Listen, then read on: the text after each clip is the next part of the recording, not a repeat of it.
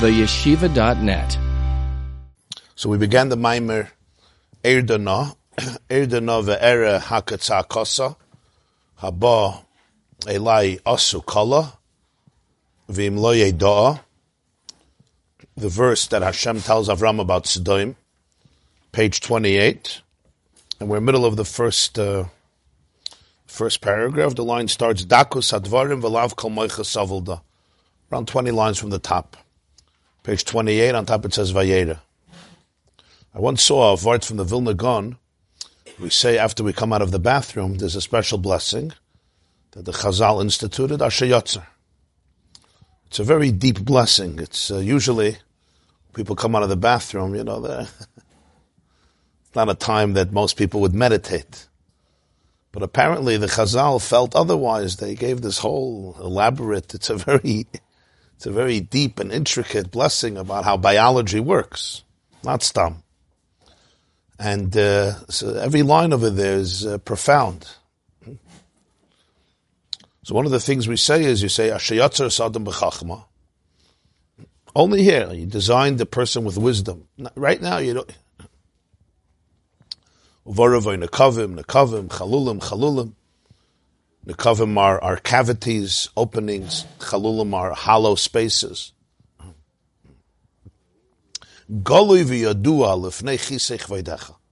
It's revealed and known before the throne of your glory.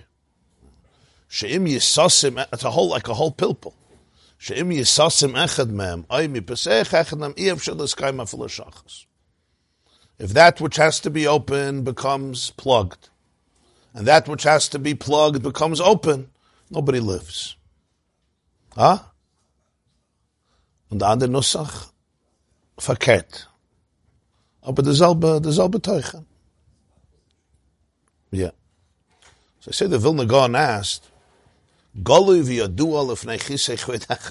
it's revealed and known before the crown of glory that if something gets sealed or has to be open or the other way, no other bracha do you say this. So he said, that's what I once saw, that, that the Chazal were trying to bring out something. You would think that this part of human life is too uh, small or too insignificant for God's knowledge.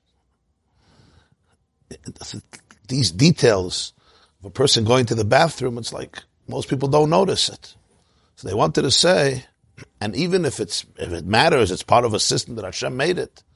But Goli v'yadua lifnei chisech lifnei means before and even above. Lifnei is like lifnei Hashem titar, even above.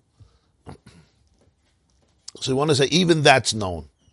Even even those nuances of life, every aspect of a person's health and a person's body and a person's systems, even the ongoing stuff that happen a few times a day, digestion, and then the body has to evacuate that which can. It's all goli v'yadua That's the, that's what they wanted to emphasize. Don't think that anything is not accounted for, not noticed, not observed, not cared about. But we see here again the expression is goli v'yadua. Goli v'yadua. Right? It's revealed, it's known. And this expression, we understood the beginning of the Maimer, the Baal HaTanya said, what was the point he said in the beginning?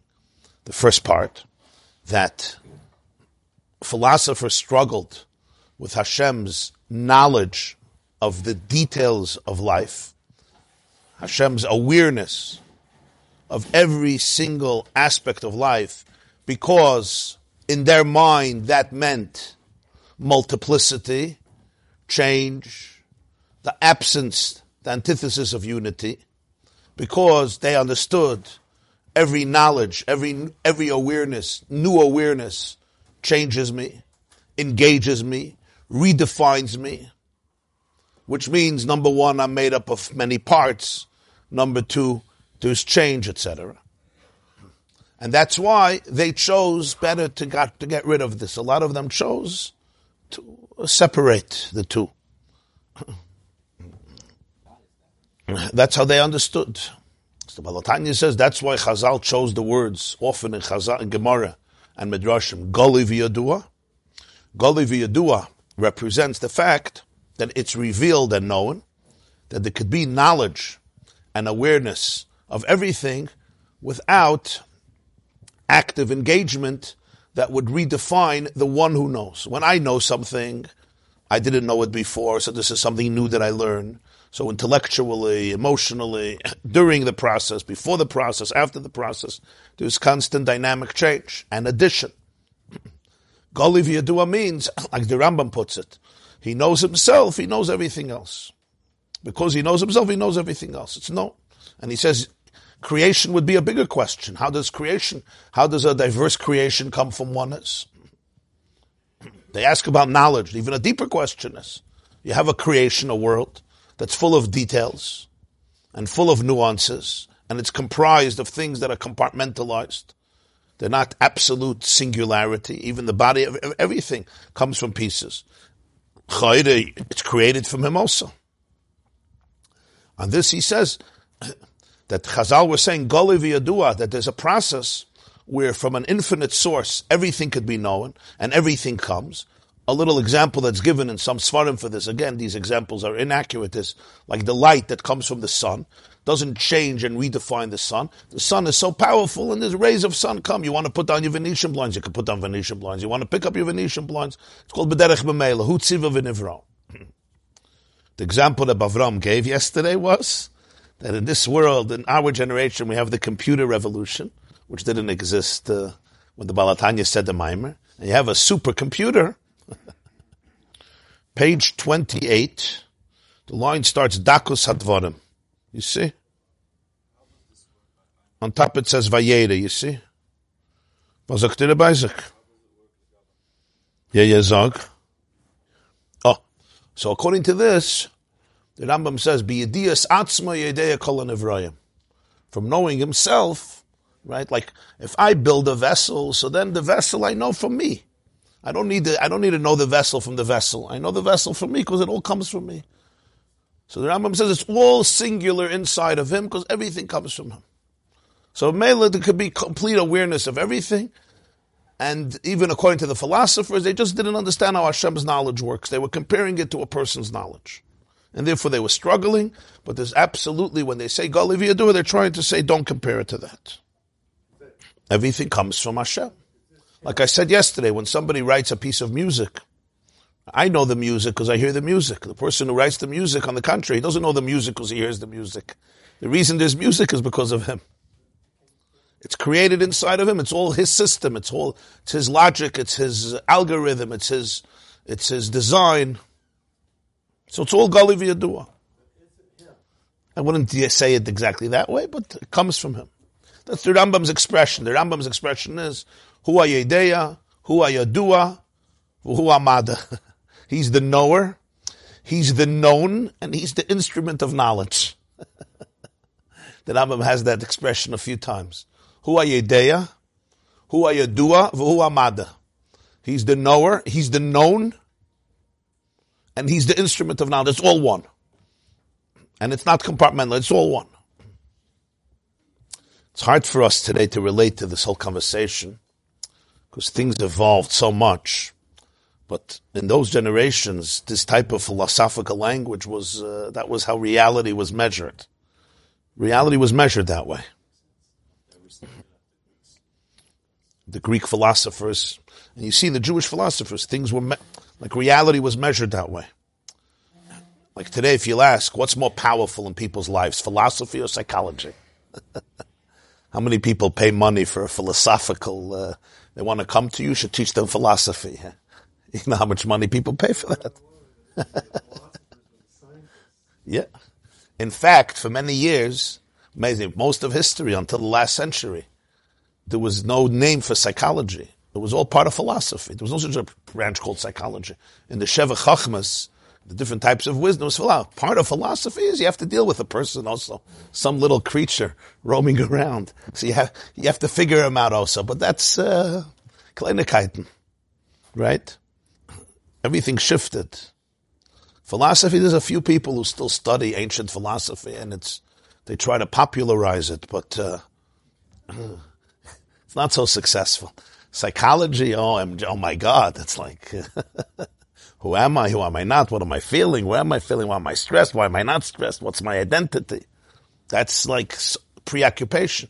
Philosophers mourn it. You know, they grieve for it. Like what happened to people contemplating objective, objective truths that have no relevance to my life today. What happened to that? What happened? So, the, but the truth is that it's a development of consciousness. That's part of what I started to say yesterday. It was a crystal sich, also yidl. It's takal baraisa bara alma. Torah is a blueprint of the world. There's a development of consciousness from the creation, all the way from the creation, all the way to Geula. And in that development, it, it, it filter, it, it, it, it defines the consciousness of humanity. So this is, I'm saying this as an intro because you'll see now the Maimer shifts to another aspect, which would seem completely contradictory. Which would seem, the pasuk says in Schayah Simon Dalid, Shiva Ela, Einei Hashem, Hema Meshaitatim, Bechol Haaretz. Hashem's eyes are Meshaitatim. The word Meshaitatim means they, uh, um, let me see how he translates it. Schaya Dalid. The pasuk says like this. The whole pasuk. It's Schaya Pere Dalad pasuk. Kemi vaz liyom katnos. Does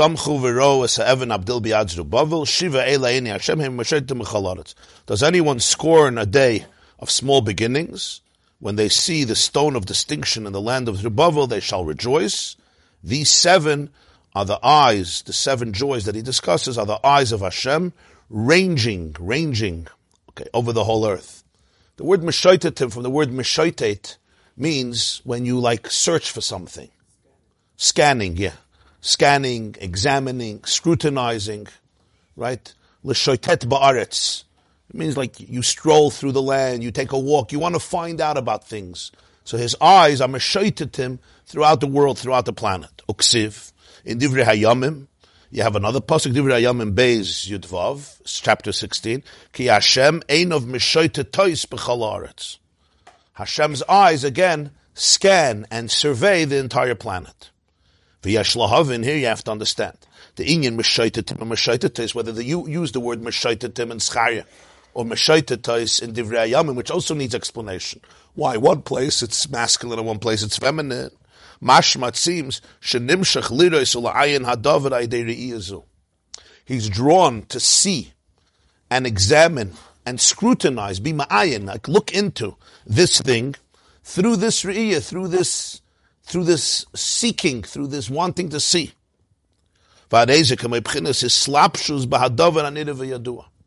The language is one of engagement. The language is one of attachment. Hislapshus is an expression that's often used, which means when you're enclosed in something, you're not just, it's not just happening automatically. You can't compare, for example, the light that comes from the sun to somebody who's trying to mentor a student. It's very different. The sun is the sun and it casts its rays. It's called Bederech Mamela, not Bederech Islapshas. Right? It's sometimes if I'm talking to myself and somebody's listening, I happen to be eavesdropping on somebody else talking. They're doing their own thing. I may be impressed, I may be inspired, I may be turned off. Hislapshus means when you're actively engaging in a relationship, it changes you completely. You have two types of teachers. You probably know this from experience. My brother told me he had a teacher that uh, they would learn in a few weeks the whole Hilchas Pesach before Pesach. The whole Hilchas Pesach. Shulchan Aruch Harav It's a huge, it's a huge sefer, it's complicated. He said, how did he do it? He learned himself. Whoever wanted to listen, listened. It's fine. So you come down, you sit down at the desk, right? You're a gun. He was a, he was a gun. You sit down. You can learn through the whole shas, the best yeshiva in the world. The only thing is, you're talking. You want to listen, listen. You don't want to listen, don't listen. You have certain speakers or even great scholars. They talk. They know a lot, but they're not talking to the audience. They're talking to themselves. If there's one person who understands, good. Sometimes you don't even have that. It works. That's not hislapshus. That's called I am who I am. It happens to be that I give off a light, I give off an energy, I may be talking.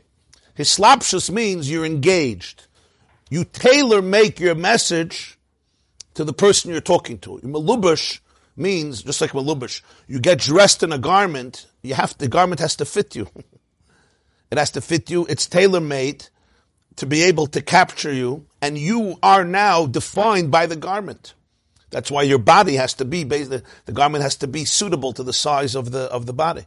So hislapshus means that the person becomes malubish. You're enclosed in a th- certain model, in a certain form that is relatable, it, let's say in communication, a teacher, you're completely limiting yourself and defining yourself by the recipient. It's a different type of relationship. Goli v'yadua, by definition, the whole point was, the advantage was, there's no change, there's no multiplicity, there's no relationship in the sense of an empathetic relationship where you affect me, where you move me. Because I'm, I'm in the process. It's, I know it automatically. It all comes from me. I know it. Everything, I, I know every detail. I don't mean I, I mean Hashem. Goli v'yadua, it's known. It's just, it's automatically known. This pasuk speaks about something else. Eine Hashem's eyes are actually like, like gazing. I'm like searching. I want to know you from you. It's a whole different, it's a whole different mashmos. So you could say it's not mediyuk, it's one of those psukim that again, it means as though, because he knows it, but he says, Hema mishaitatim b'chalaretz. That's what he says.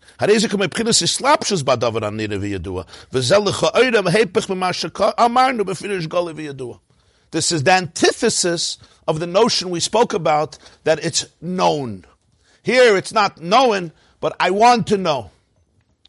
The inyan is kinoida shebe'eses sviris yesh. The ten sviris, there's something called oiris and kelim. Lights and vessels. Energy and containers. What are eses sviris? Ayin samach. Eses sviris is, as I said yesterday, the Pardes Rimonim, one of the greatest Kabbalists in Jewish history was Reb, Moshe Cordovero, the Ramak. The Ramak passed away in 1570 in Tzfas.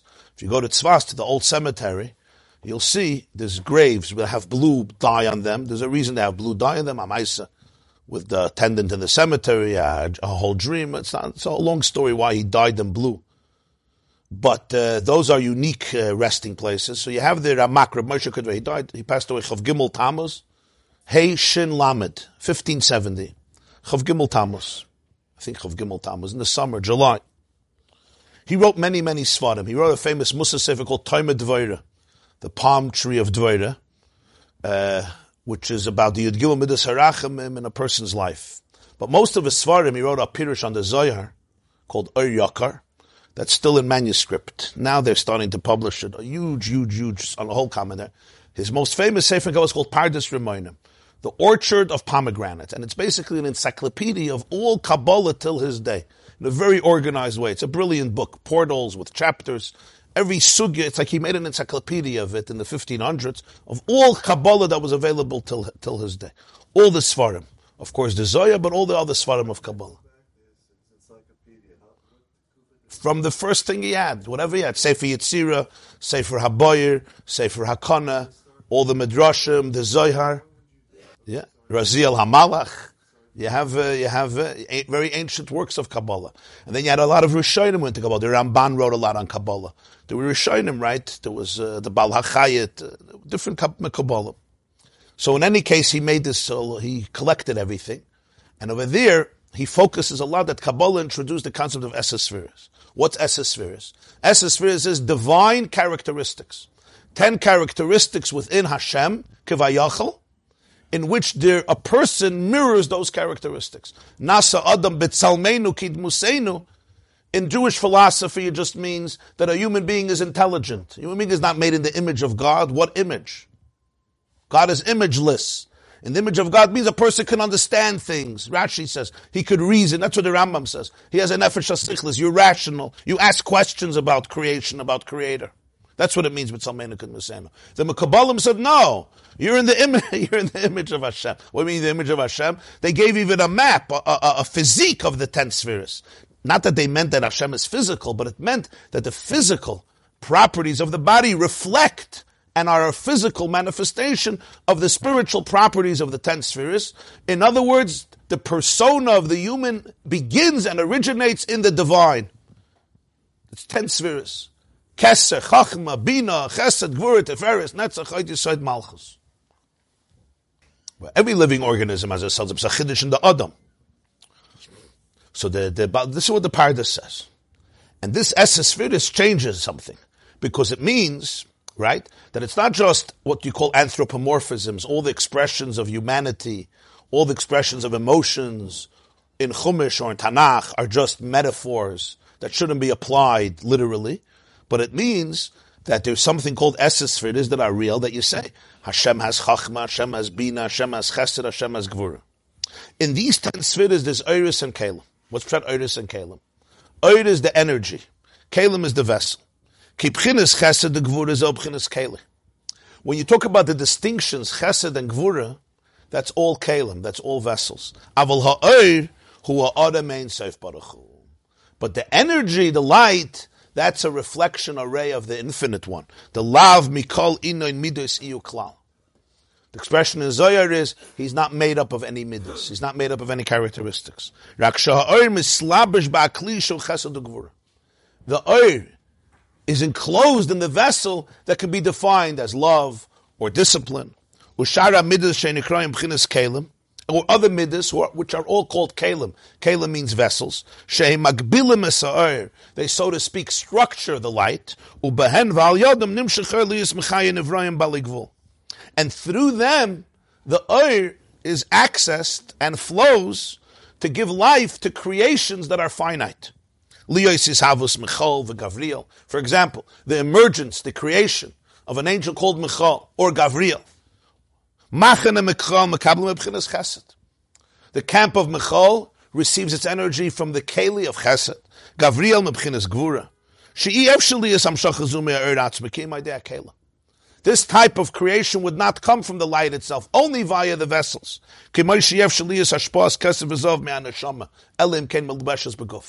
The soul can have the most love in the world.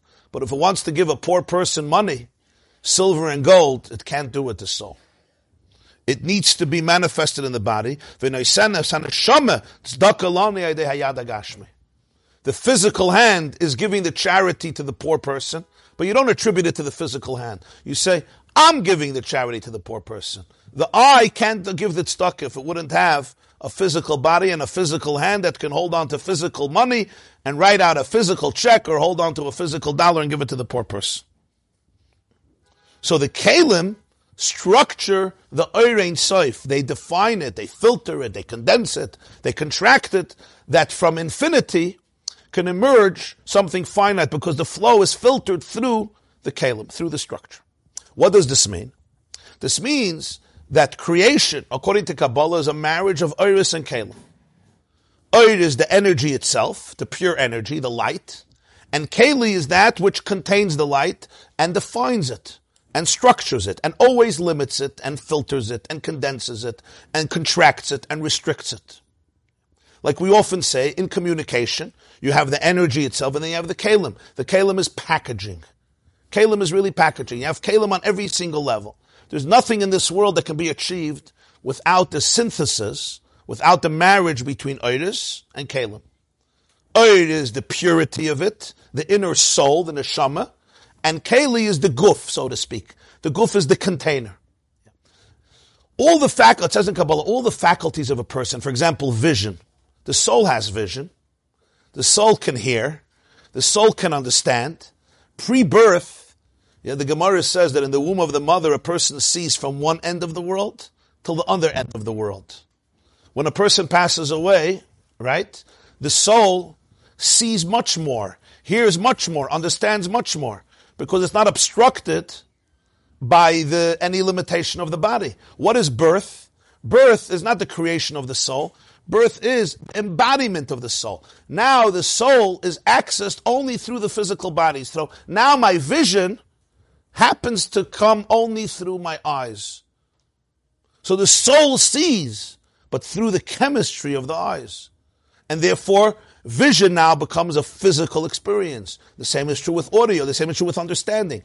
I understand now through the properties of my brain. That synthesis is one of the most complicated things in science, they try to understand what is consciousness? Who is this person? Desperately trying to say it's just, you're just a machine, you're just a body, there's nothing else. Just like there's a machine and you turn on switches, that's the person. But it fails to capture the miracle of consciousness. Consciousness is the miracle of a soul. But birth is the embodiment of the soul. Everything now functions through the body. Before birth or after the stalkos, after the passing, it's not like the soul disappears. It's unplugged. When you unplug a refrigerator, the electricity doesn't disappear. It's just not channeled through the refrigerator. Electrons don't die. So where does the electricity go when you unplug the refrigerator? The electricity goes where, to the source of electricity. It's just without the plug, the refrigerator is not facilitating the electricity, so your food is not going to stay cold. You unplug the computer, the electricity is not dead. Death, there's no such a thing as death. The soul doesn't die. Anything that's alive doesn't die. Doesn't die. In physics is also that way. It doesn't die. So what is death? Death is unplugged. The guf is not a keli for the oid. The oid is not being channeled through the keli. When somebody wants to give tzedakah to a poor person, he says, the soul pre-birth can't give tzedakah to a poor person. Not because there's no love. The soul has an infinite love. But the nature of love of the soul translates completely into spiritual realities, just like its wisdom, just like its vision, just like its hearing. So you say you could see from the end of the world to the other end of the world. What does that mean? It's not a magic trick. It means it's a different type of vision. It's a different type of seeing. It's not channeled and filtered through the kalim of a body. That's his mushal for Iris and kalim. When I do give tzedakah to a poor person with a poor man, I'm not saying, oh, my physical hand is giving the tzedakah. I'm giving the charity. No, my hand is giving the charity. I'm giving it. Who's this I giving the charity? And the answer is it's a marriage of Ur and Keli. Through the Keli, right, the tzedakah is now defined within the properties of a physical hand giving charity. You wanted to say something? Yeah, I just want to understand. If, let's say you sell some money or give a technology. because it's going through the internet, it's going through the ear. Yes, I got you. Okay. Everything is relative. No, you can give through Zelle. It's fine. there was no Zelle at this time of the Maimis. He says you give through your hand. You're saying it's not popular anymore to give tzedakah with your hand. You sit in the tent for a few minutes. You'll see you can still give tzedakah with your hand. So what's the vart here? The vart here is that the kalim of Esesvidis channels the divine infinite energy in a way that what comes out of it, what comes out of it is a concretized world. And every world has its own type of kalim. Every sphere has the ur of it and the keli of it. The ur is the Ein Sof, and the keli is the structure of it. Like you'll have music and you'll have musical notes. The notes are the kalim. You'll have a message Let's say you want to write, write an article or a book. You have your idea, and then you have the words. The words are always the kalim, the containers. And they always have to be structured. It's very hard. People have tremendous ideas, then you start writing, and you get stuck for hours. What happened? You have the ur, you don't have the kalim. You don't have the kalim. Because words, you can't fool yourself. You have to structure it. Oh, you're being repugnant. You're being, you're being repetitive. You're being redundant. It has to be very defined, very limited. It has a beginning, it has a middle, it has an, in Ur, you know, it floats around. It's much more creative and expansive and sometimes one thought, right? In order to say it, like you think of something in 10 seconds, it was like, wow, that's a lot. To say it, you need much more time because you're bringing it down in Kalim. To write it, you need even more time. Said the Rambam once wrote a letter to somebody. Since I don't have time, I'm writing a long letter. To write a short letter, you need much more time. To say something in a sentence, you need much more time than to say it in three hours. Say it in three hours, maybe that, maybe that hopefully it'll come out somewhere. A keli, because a keli by definition is structure. So when it speaks about Esses Sviris, Eiris Vikan, the Baal HaTanya says, the Eiris ain't safe, and the keli is what allows for the emergence of finite energy, beginning with Michal, Gavriel, and all the worlds and all the creatures, because it comes through the keli. But something else happens here. Now is the reverse. The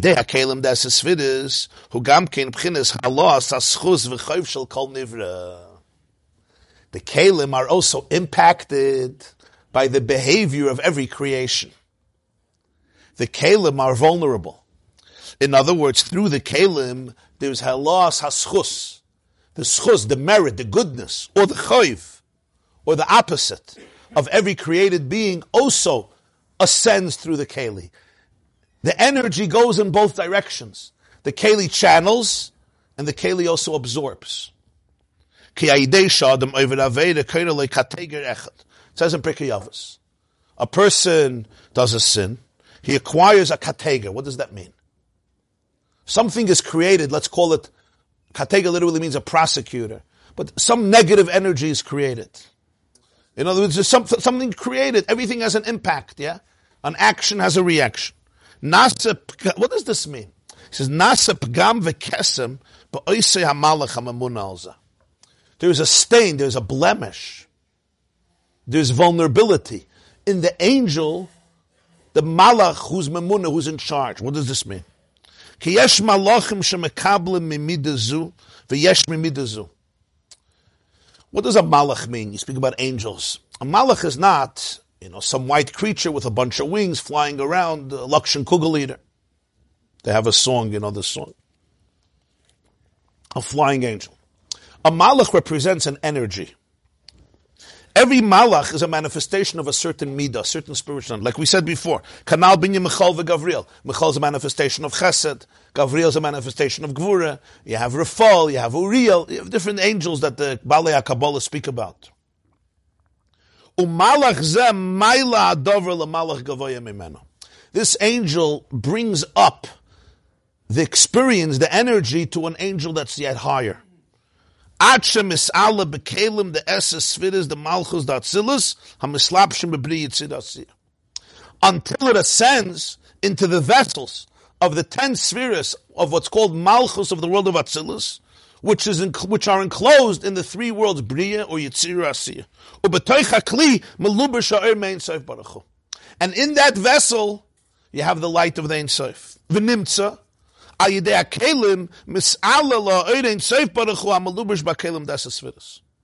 so through the kalim, every experience of life, every reality in life, every choice of a person, or any experience, goes up, so to speak, which means it gets absorbed in the light of Ein Sof, which is enclosed in the kalim of the ten svidus.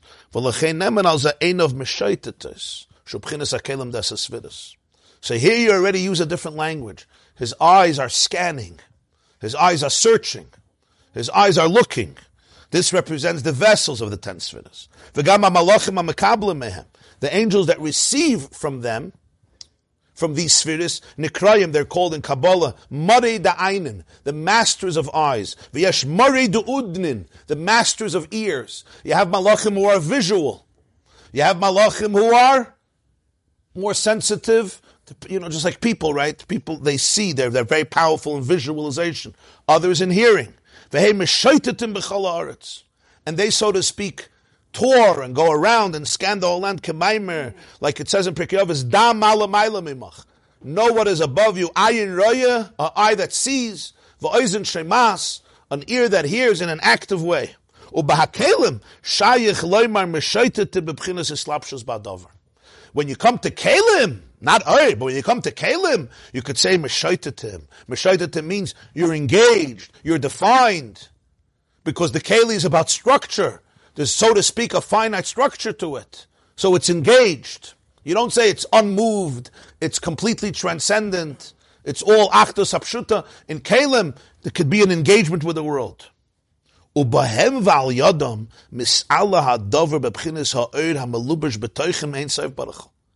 But through the kalim, every reality also ascends all the way into the Ur, because the Kali is really just the Ur. The Kali is just channeling the light of Ein yadua, and here it's Gali V'yadua. Here it's known. It's not he knows, it's known. Sheyidi Yezu Shebekalim Desis Fidus Shal Yedei Ein of Meshaitatim Hupchin is Gali V'yadua Leid Ein Sof Baruch HaMalubish Ba'Kalim. This knowledge, which for the Kalim is active, it's an active engagement. The eyes are scanning. When it comes to the Eid in the Kali, over here you say, it's Gali v'yadua. It's known to the Eid in the Kalim. Kivin sha'er b'emes lav mikalin midus yuklal. Because the Eid is not made up of any midus. Afal b'hakli. Even though it's inside the Kli. You hear his paradox here. he, he's completely contradicting himself, right? completely. You tell me in the Keli, there's not Goli V'Yadua. There's Islapshus, there's engagement. I know, like a per, almost like a person knows. And the Keli is affected by what you're doing. The Keli is vulnerable. Because the Keli is defined. Right? And through the Keli, there's experience. I'm affected. There's even a stain in the Malach. And the stain in the Malach, right? The Malach is hurt. There's pain in the Malach. And that affects a higher Malach, all the way to the Kalim. And the Keli is the Ur. The Keli has the Ur. But by the Ur, suddenly, it's Goli V'Yadua. There's no Midas. The Ur is Pshittas. The Ur is undefined. So he says the Keli it's going down the conveyor belt through the Keli. It limits the Ur and creates a finite world. And then the other way, the Keli also acts as a conveyor belt going up, where everything comes up and is becomes and there's there's an act of knowledge and an effect and an impact on the divine in terms of the Keli.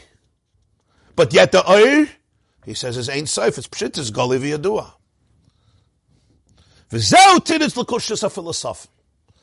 This is the answer to the philosopher's problem.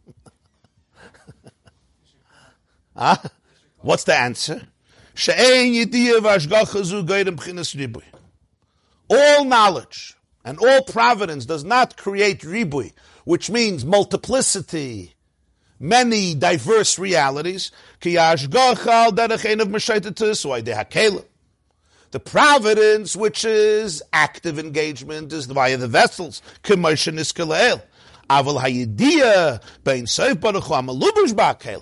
But the knowledge of the Ein Soif, who is invested in the Kli, the fact that he knows and sees what his eyes scanned out. This knowledge itself in Oir is Goli V'yadua. It's known. This knowledge itself that came through the eyes examining and scrutinizing. In the Oir, it's defined as Goli V'yadua. It's redefined. Let me try. I told you this is a very deep mind minute. but he's saying here something very, very fundamental. It's not just fundamental, it's not just an idea.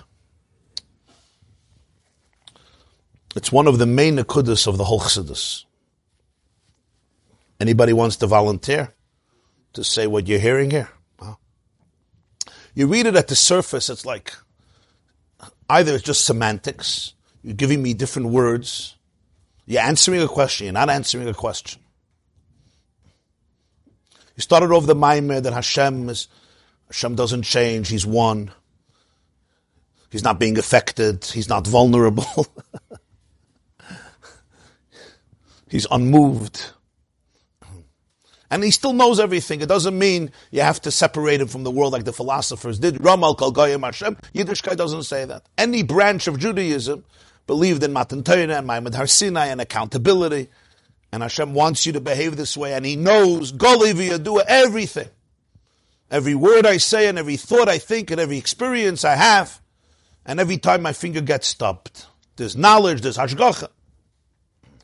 That everyone, that was, that, that, nobody, there was a big argument about Hashgacha Pratis, if it's only on people, or it's on everything in the world. That's a very famous argument.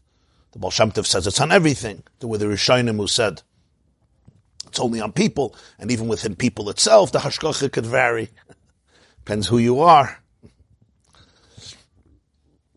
Mittler Rebbe writes that really it's not an argument. They're only, the question is if it's revealed or it's concealed. It's really not an argument. Question is if what's manifested, what's not manifested. Then he starts saying, well, but the psukim say that he's actually looking out for things. He's looking. He's it's, it's not a, a supercomputer completely transcendent and just knows everything without engagement. There's engagement. It's like a tourist. I'm going to look at this and look at this. It's like me. It's like a person. I want to find out. I want to discover. Observing, Meshaitim is observing very good.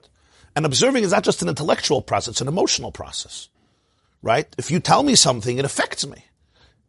Right? It's, it's, you're just telling me things about abstract things. Information affects people, triggers people. And this is the big question. Can we move God? Can we touch God? Can anybody touch God? Well, you can't. There are lectures within Judaism. People will tell you that the words a person can affect Hashem is absolute heresy. I'm sure some of you have heard those lectures. And with good proofs, with good mathematical proofs, that it's the most ridiculous notion that anything you do has an impact on Hashem. Even to say that He's happy. it's like, you made me, ha- really, you made me happy. And without that, I would have been miserable. Yeah. Wow, what an arrogant, what an arrogant narcissist you can be. Uh, so I said yesterday, I said yesterday that there is big people said it's all, it's all dibra Torah, You should think he smells. Yeah, okay, that's a perspective. Two of the greatest mekabolim in history was Avodas Hakodesh and the Shalah. The Shalah you probably heard his name, Rabbi Yeshaya Horowitz, Shnei Luchas Abris. He lived in the 1600s, the Rav of Prague, Frankfurt, and Yerushalayim. He's buried near the Rambam in Tveria, the Shalah HaKadosh. Before him, there was the Avodah HaKadosh, the Meir ben Gabbai. He was from the exiles of Spain in the 1400s. Avodah HaKadosh. They both have whole sections. And the, the title is, the question is, Ha'im Avodah Tzorech Gavoya Eloi. Does God need any of our Avodah or not? And they bring like a hundred Mamari Chazal this way and a hundred the opposite. There's the famous medrash everybody quotes. You think God cares if you slaughter an animal from the neck or from the nape? Really? That's what he cares about? L'tzarif sabrius is that you should be a mensch.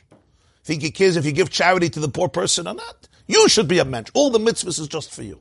And then they bring out 100 mamare chazal, the opposite. so the, it says it's titled, Ha'im avoidet tzarech gavoya eloi. Is there any need for Hashem and avodah? Now, it's a funny question. Need? The word need implies what? Lacking. Lacking, weakness, mortality, frail. I have needs. We all have needs. Why do I have needs? Because of my limits. I have my limits. I need this and I need that and I need that physically, emotionally, financially, spiritually. So philosophy had this elegant model. But there's something you see that's, that's bothering him. That's, uh, that's, that's, so he starts a Maisa with Kalim, and then the Kalim with the Oir, and this. So this is a very, very, it's very subtle, very subtle Nikudis. I'm just going to bring out here one point. And I'm going to do this very bekitzer, briefly. If you don't understand everything, don't worry, I also don't. the contradiction that he brings here from the Tanakh, Scharia, it's not just he found two psukim. It's, it, the question is, a question of much deeper, of much deeper consequence. Is there a relationship? A relationship by definition means you're connected to me in a very real way. You could say, no, there's no relationship. Sorry. That's not what life is about. I know you would like a relationship, but there's no, you can have a relationship with people.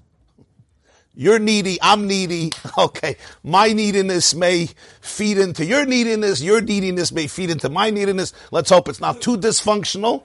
Okay? And Shalom Yisrael. but there has to be this quantum gulf, and it's like Hashem is Bashamayim Imal. Stop talking even about him. Even that's complicated. Just follow a system. In many ways, it's elegant and safe. He gave you Torah mitzvahs. Why? Nothing to do with him. It's just for your benefit. If you do it, you get rewarded. If you don't do it, you get the opposite of rewarded. Do the best you can, and everything is good.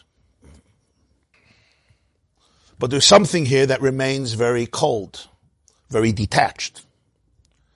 It's like we're like in our little sandbox, and there's no there's no real contact. There's no real point of contact.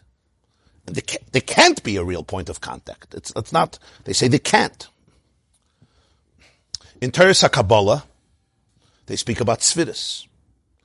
The Avodah HaKadosh says, Atzilus? Of course it's Tzarech Kavai. Of course he needs your Avodah. That's what he says. Atzilus? Tzvidus? Of course he needs your Avodah. Everything you do has a tremendous impact. as a relationship. Because when God defines himself within the spheres, so then every Nikuda in my life has a direct impact. It goes both ways, like a relationship. Imagine in a marriage right? What you, what you're feeling affects the other person. You ever heard of a marriage, what a woman feels doesn't affect her husband? I mean, he could say it doesn't affect him, but we know how true that is. right? And what he feels doesn't affect her? and what she says doesn't affect him, we say, oh, you're not impacting me, really. You know, the old myth that men are not as sensitive as women. You know that myth? Huh? What do the therapists say about that? You know that myth, men are not as sensitive as women. Sure. Much more sensitive. or at least, far, I don't know, more or less equally. We're, connected. You impact me. Your emotions impact me. Your thoughts impact me. Your words impact me. Your actions impact me. Both in the most positive, romantic, beautiful, blissful way, and in the most difficult and challenging way. So if Hashem defined himself, kivayachal, within his infinity, he identified chesed, chachma, gvura, tiferes. My chachma, my chesed, my gvura is a mirror, it's a continuum. There's a relationship. That's the chiddush of Atzilus. The chiddush of Atzilus, what's Atzilus? Essence this is that Hashem, so to speak, defined a persona within his infinity. That's the chiddush. That's I explained yesterday. Yeah, yeah, you get it? So the Aved says, beyond that, there's no need. Over there, there is a need. God, so to speak, becomes vulnerable. I'm vulnerable. Did he have to do it? No, he didn't have to do it. But he's vulnerable. He became vulnerable. But I told you yesterday, this only leaves us with a problem. So fine, so you're back to square one. So, so God is not infinite, Yeshikoyach. So you decided God is not infinite. Comes the Arizal and says, Tzimtzum. There's a Tzimtzum. Atzilus happens after Tzimtzum. What's Tzimtzum? Tzimtzum is there was everything is Ein Sof. Pre-spheris. Everything is Ein Sof. All is oneness. We don't even know what means all is oneness, because by us oneness is also like a definition. There's one, there's two, there's three. But all is undefined oneness. What's the tzimtzum? The tzimtzum that the Arizal, the Arizal was a student of the Ramak. The Arizal was born in Yerushalayim. He went to Egypt. Then he moved to Tzvas.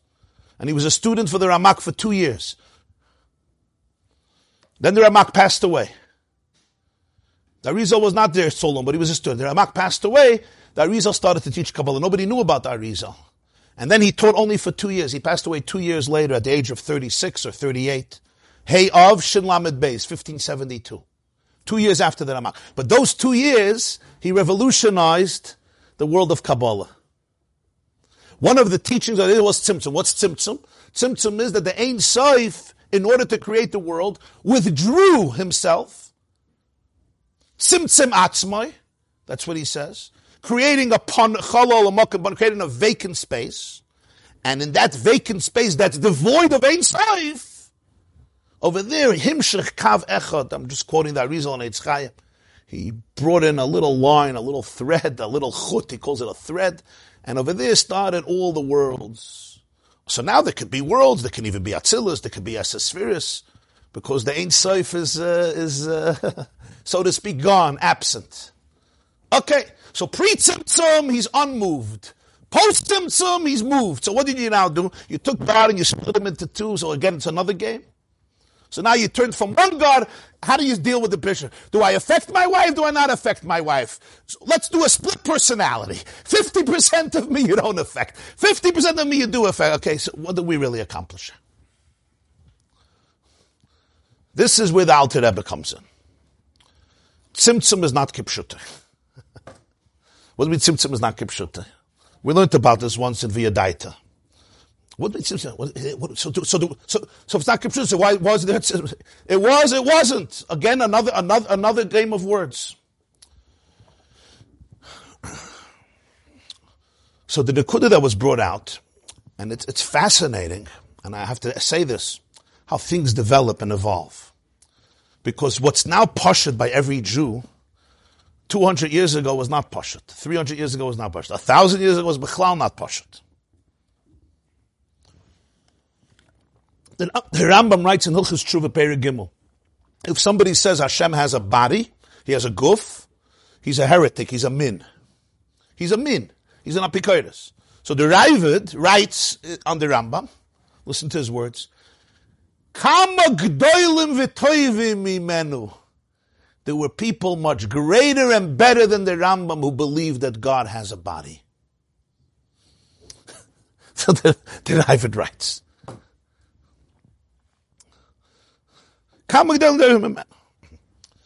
You know anybody today who would say in a Jewish class, uh, by the way, I want to describe to you what Hashem looks like. He has a body. What would they call this person? Huh? the Ravid says, even if I disagree with them, they're not, and they're not minim, they're not, the Ravid says, minim, corporal? You have to understand what the Ravid means. What did they think? It's, it's not so simple, this Inyan. It was one of the big tzaddikim said that when the Ravid, when the Rambam said that all these people are minim, yeah, so they were all put into Gehenna. So the Ravid wrote this, he took them all out of Gehenna. It was not just an anecdote. It means that Ravid, that Ravid wanted to say something. Things develop, things evolve. If you'll ask a person, is Hashem everywhere? Is Hashem everywhere?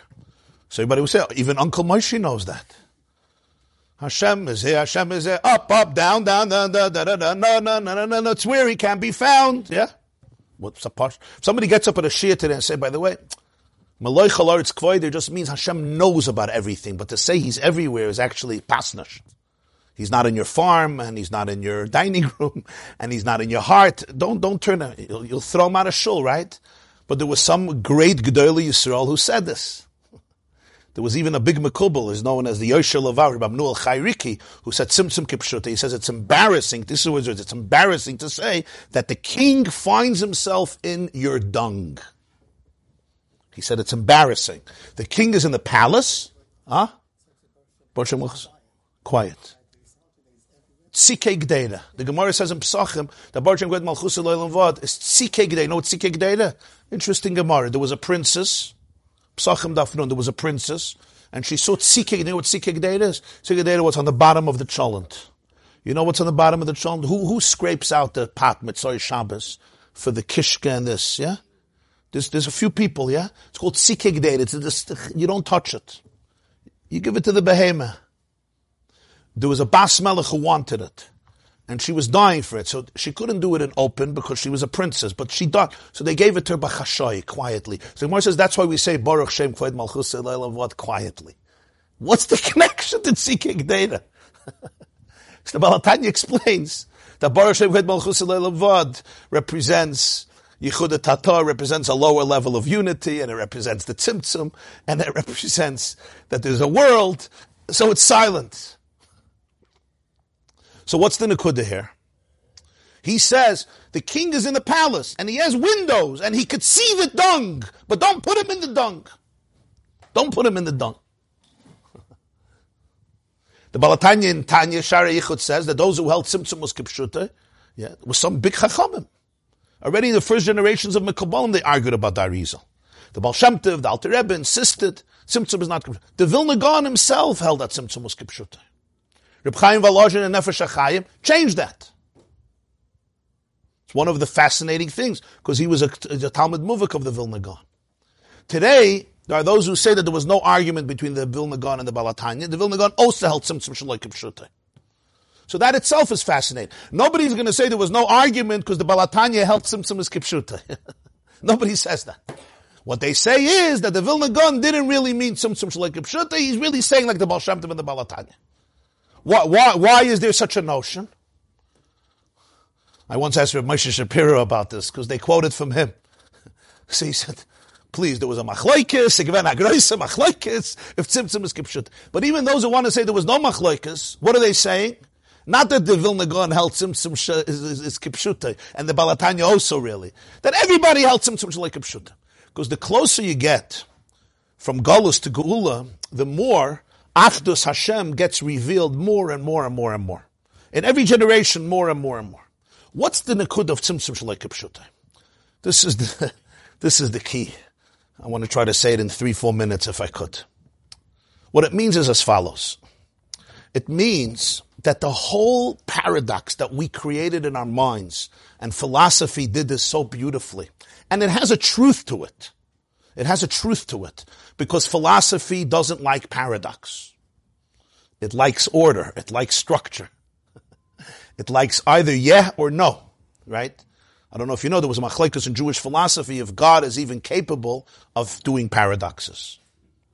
Yeah, there's a question. The Rashba discusses it. Rabbi Yosef Albo holds. There's certain things Hashem can't do. Not because he can't do them, because they're stupid. For example, two plus two, can it equal eight? It's ridiculous. It Doesn't make sense. It doesn't exist. He says, something moving clockwise and counterclockwise simultaneously. You're writing and you're not writing. You're dead and alive. You're not, be logical. Don't tell me God can do illogical things. That's an insulting. Doesn't exist. It's ridiculous. The Rashba says, no, nimna nimnoyas. Today, in quantum mechanics, it's like, oh my God, what's not paradoxical? Could you show me one thing that makes sense? The moment you get to a deeper layer of reality, you can't even find logic anymore. All logic shuts down. This is part of the development. In Zohar it says that from the year 1840, Taf Reish, there was a new Isgalus of Chachmas, Pnimis and, and science, Chachmas Oilam. B'shnas sheyes mei shana l'chayi noyach, nifku kol mayonas tohim rabba, v'arubas hashemayim niftachu. In the 600th year of the sixth, of the sixth uh, millennium, in other words, 5,600, hey Allah from Taf Reish, Six years after the Torah was published, eight years before the Kudah Torah was published. Just a few decades after the Baal HaTanya, the whole revelation of Chassidus. So the Zohar says the Arubas, the windows of heaven are will open, and the Hisgalas of Pnimi Satira will be like never before, and also from the earth, the well springs of the earth, all the sciences, Chachmas Olam will explode in an unprecedented way. The world from 1840 till 2022 changed changed more than the world changed in 5,000 years before that. Just in the last 50 years, the world changed more than a 1,000 years. It's a, a pella. It's not random. It's all, it's all a development of the consciousness of creation. In the world of philosophy, paradox is very difficult. In the world of Pnimi Satira, Tzimtzum Einakipshutai means that what you're defining as the Ein Seif, being absent is not absence at all. The same reality pre-tzimtzum is post-tzimtzum. What do you mean? So you bet, huh? Only from our perspective. So from our perspective, what does it mean from our, not that it's a lie, not that it's a lie. From our perspective, yeah, there was a tzimtzum. And it works well. But it's still not kipshuta. So now I ask you, okay, who cares if it's from my perspective? Somebody once said, I don't speak long, it just seems that way. You're shikoyach. Perspective is everything. I wasn't obnoxious. I just seemed that way. I'm not obnoxious. You ever heard a husband say? I'm not obnoxious. I seem yeshakayach. L'may nafkamina. It's a big nafkamina. Because if you say tzimtzum is not kipshuti, it means that the pnimius of the tzimtzum is not tzimtzum.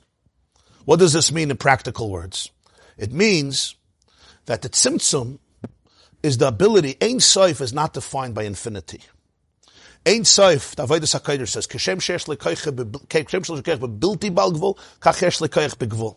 Just as infinity can, can express itself in infinity, it can express itself in finiteness.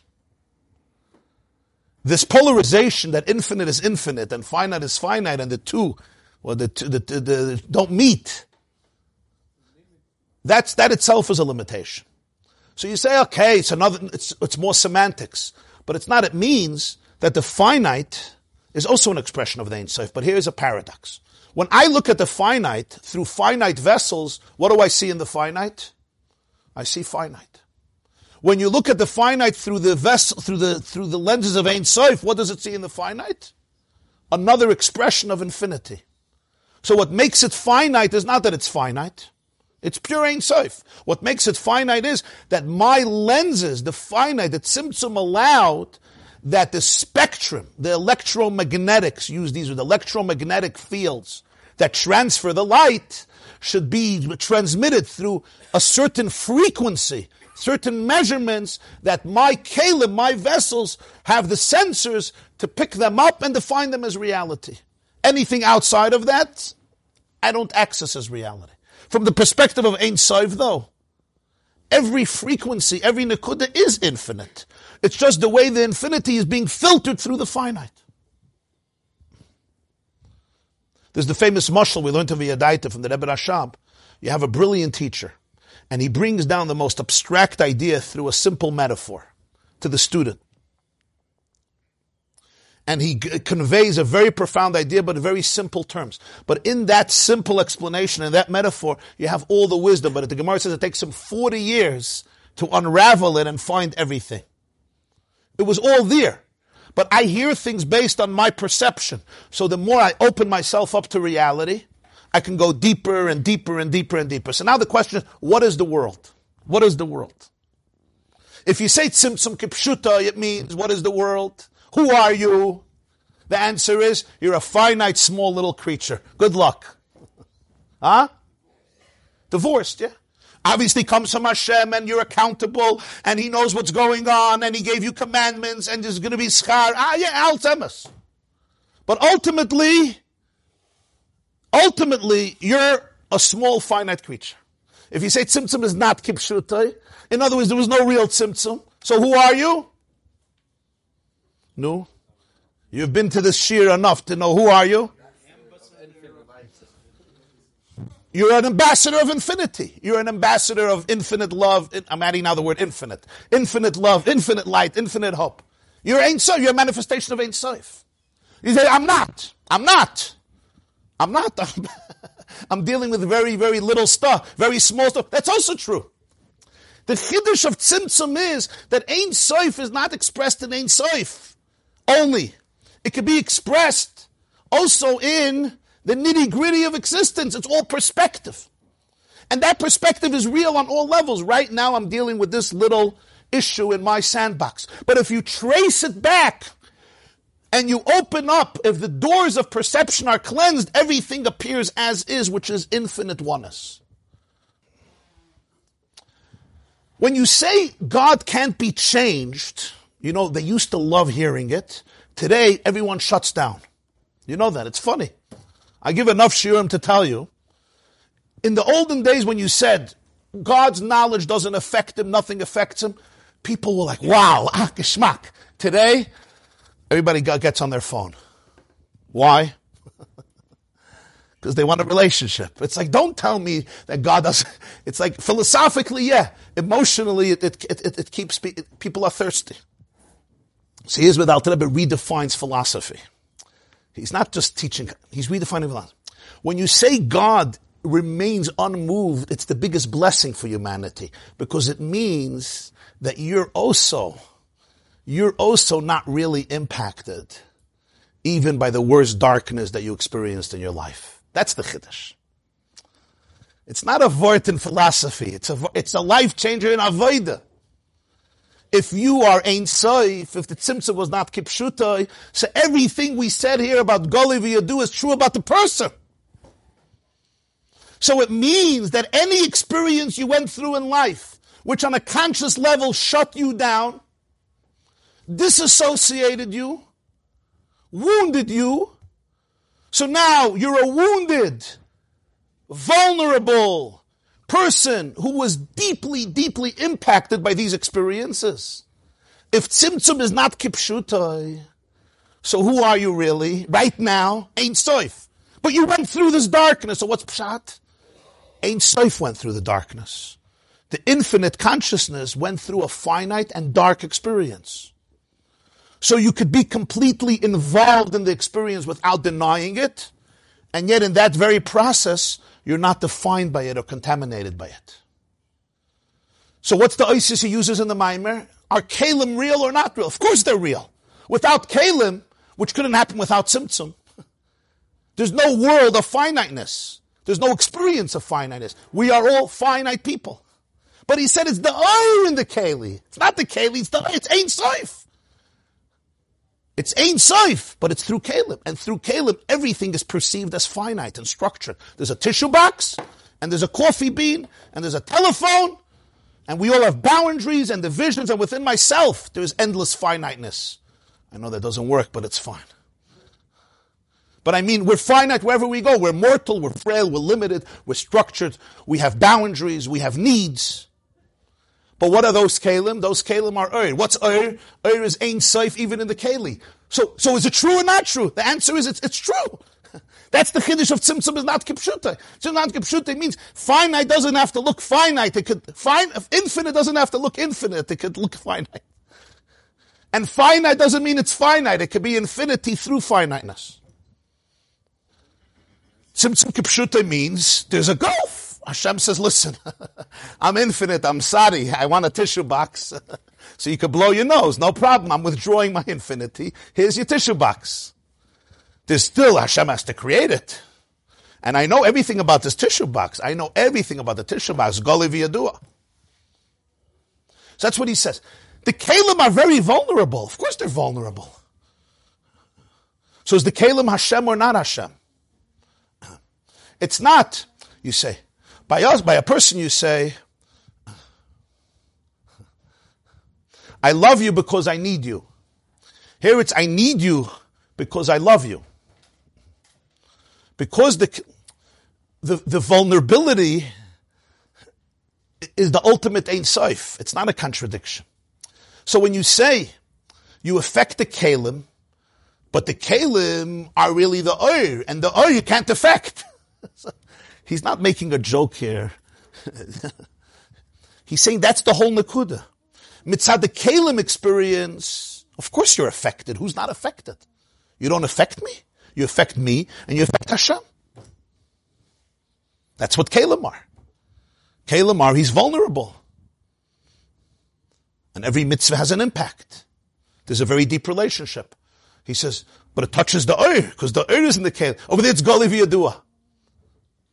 That means, in other words, that the very same, the very same reality that on one level is very finite, if you could see it from the perspective of Ur, that very reality is infinite. It's just a question of what you're open to in terms of understanding your life. So you could, the same story could be defined from the perspective of Kalim from the perspective of Ur, and it's both true where the person is. This, you could describe the same experience that happened to you in your life from one perspective. It was the most devastating experience, and it's true. It's true. Because there was a tzimtzum and this kalim, and you're vulnerable and you're frail, and that's what happened. If you trace back that experience to a deeper place in yourself, maybe at a later stage in your life with work and, and openness and, and, and vulnerability and humility and assistance and so on and so forth, and a, and a lot of courage and resilience and amuna, and whatever process you have to go through, that very same experience suddenly is experienced as your infinity, your infinity going on a journey through this very, very perceived dark tunnel and really, and really what it is, really what happened at this moment was you weren't damaged. You weren't damaged at all. You were given an opportunity to be able to identify your infinity in what's perceived as the darkest of places.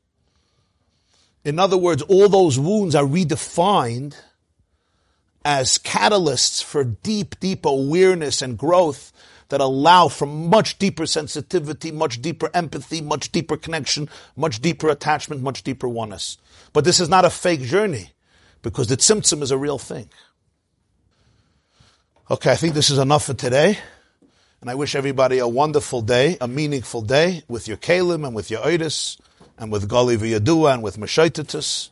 And Bezer Hashem, I'll see you Thursday morning 7.45.